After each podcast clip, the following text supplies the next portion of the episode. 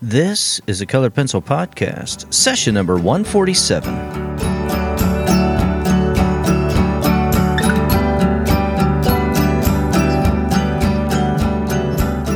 Welcome to Sharpened Artist, a colored pencil podcast where we discuss in detail all things in and around colored pencils and the colored pencil artist. And now, your hosts Lisa Clough and John Middick.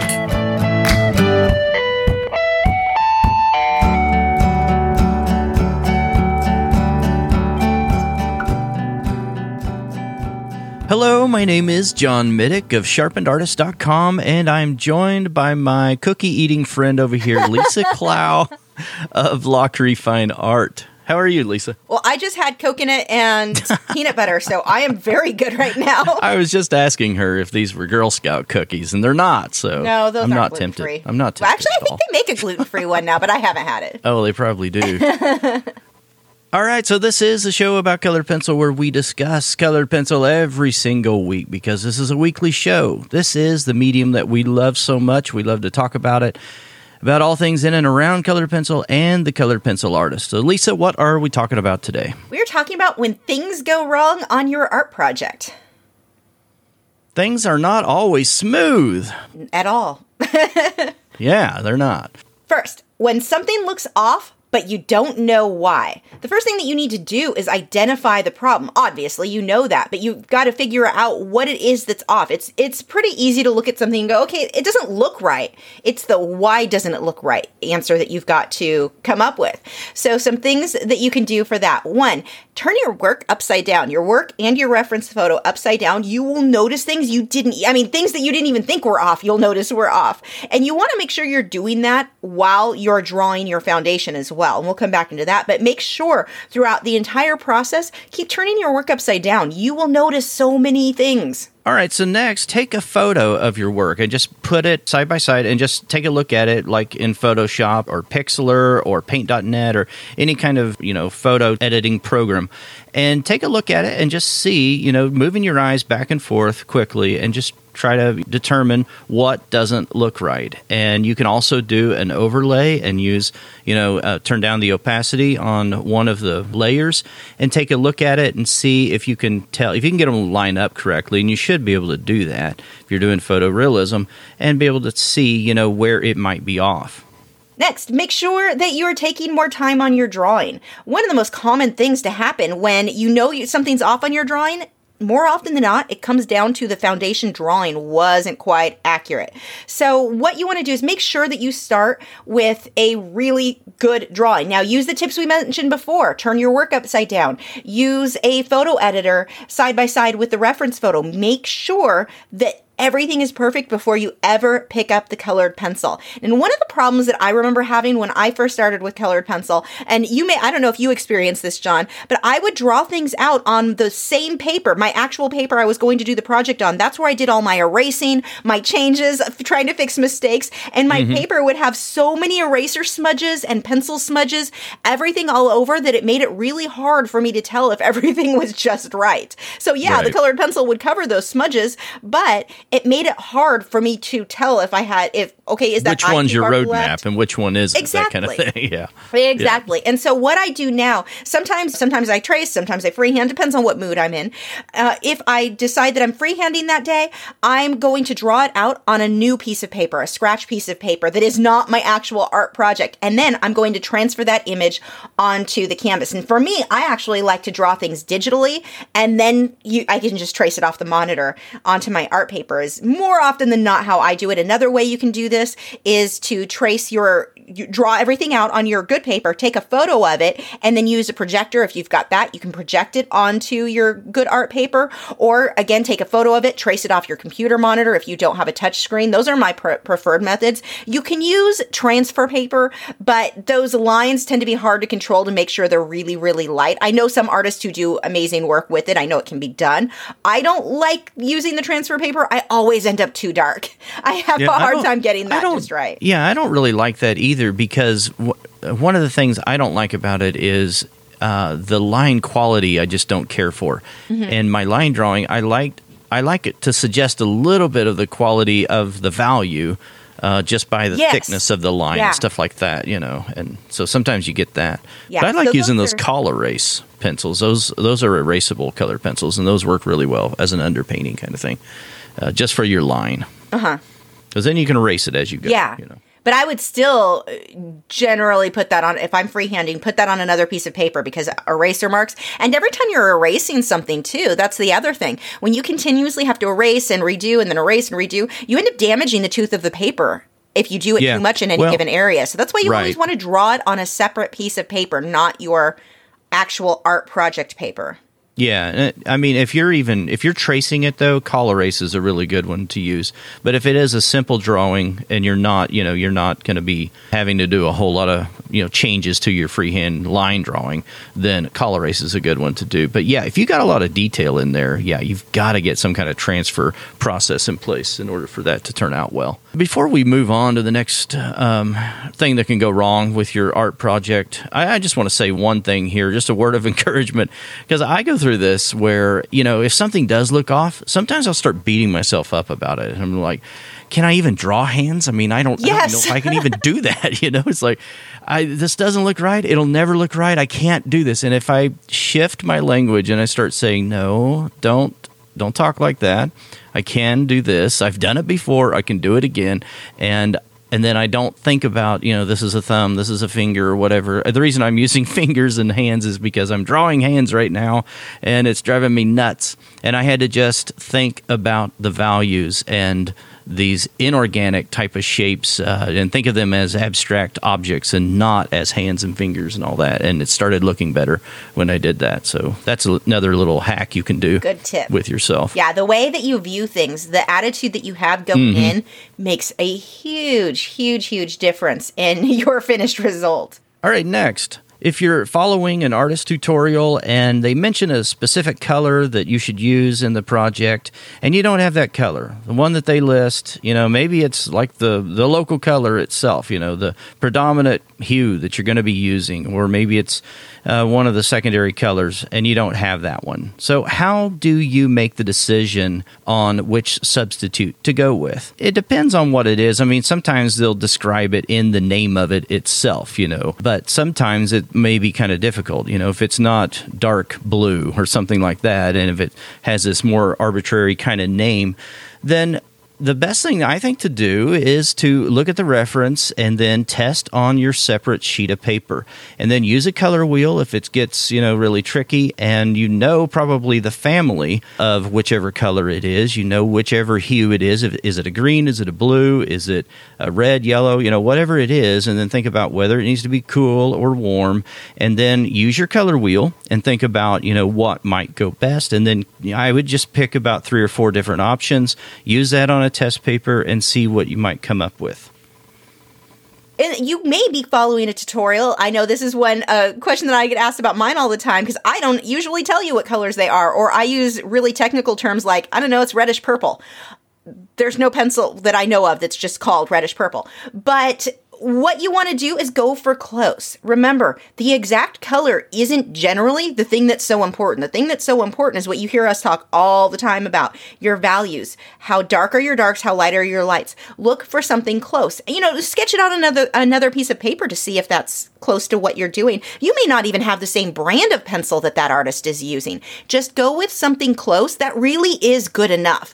It's easy to get too worked up about the colors and put too much importance on it has to be the exact in order to be good. No, it doesn't. I'm actually planning. I was thinking about this the other day. I think I think I'm going to do a giraffe or a tiger in nothing but purples, no oranges, just to prove it can still look realistic. It'll just look like he's under purple lighting mm-hmm. Go for but in this case if you're following a tutorial go for close close really is good enough Yeah, yeah, yeah.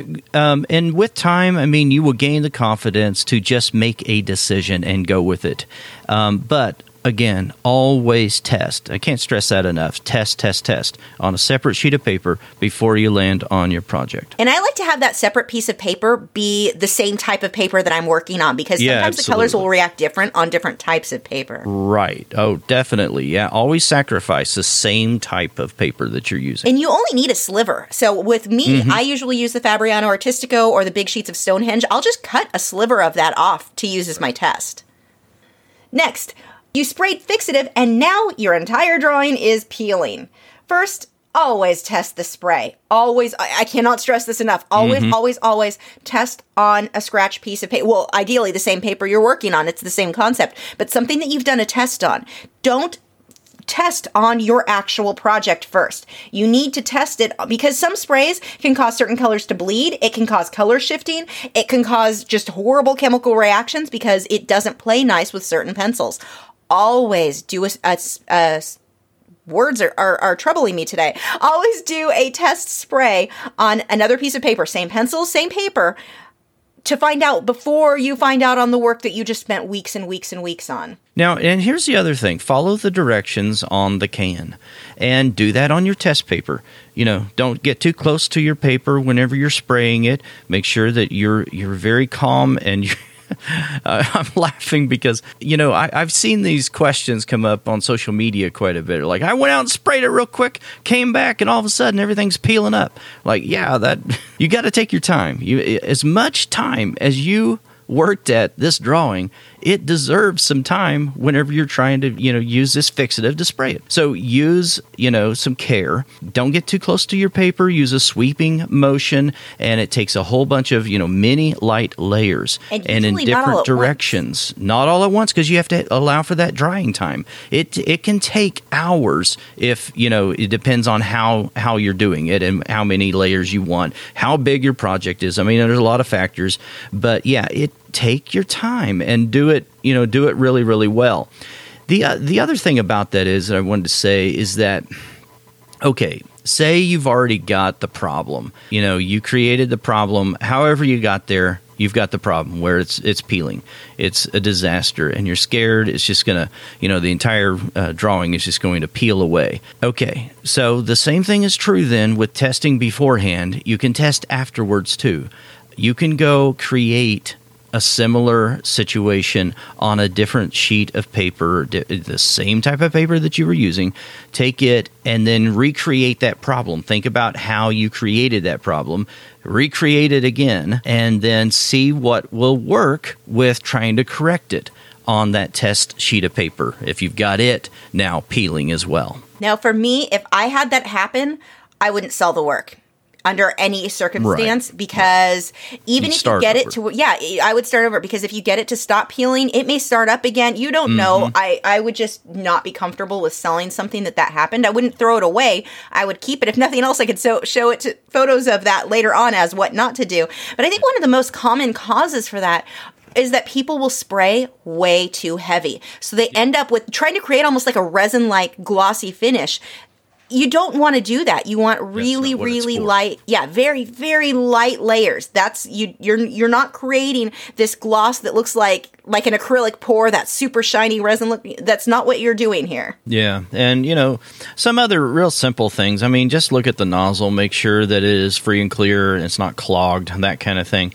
But yeah, make sure that it's completely dry before you start adding your next layer, and keep a level head about it, and try to recreate the problem on another test sheet paper. Here's the thing to remember in general about art you are going to have situations like that happen in time, whether you accidentally ripped the paper because the tape you were using, because whatever. You will have situations where something gets ruined. If you kind of expect that and know that, it's not as um, Frightening. yeah.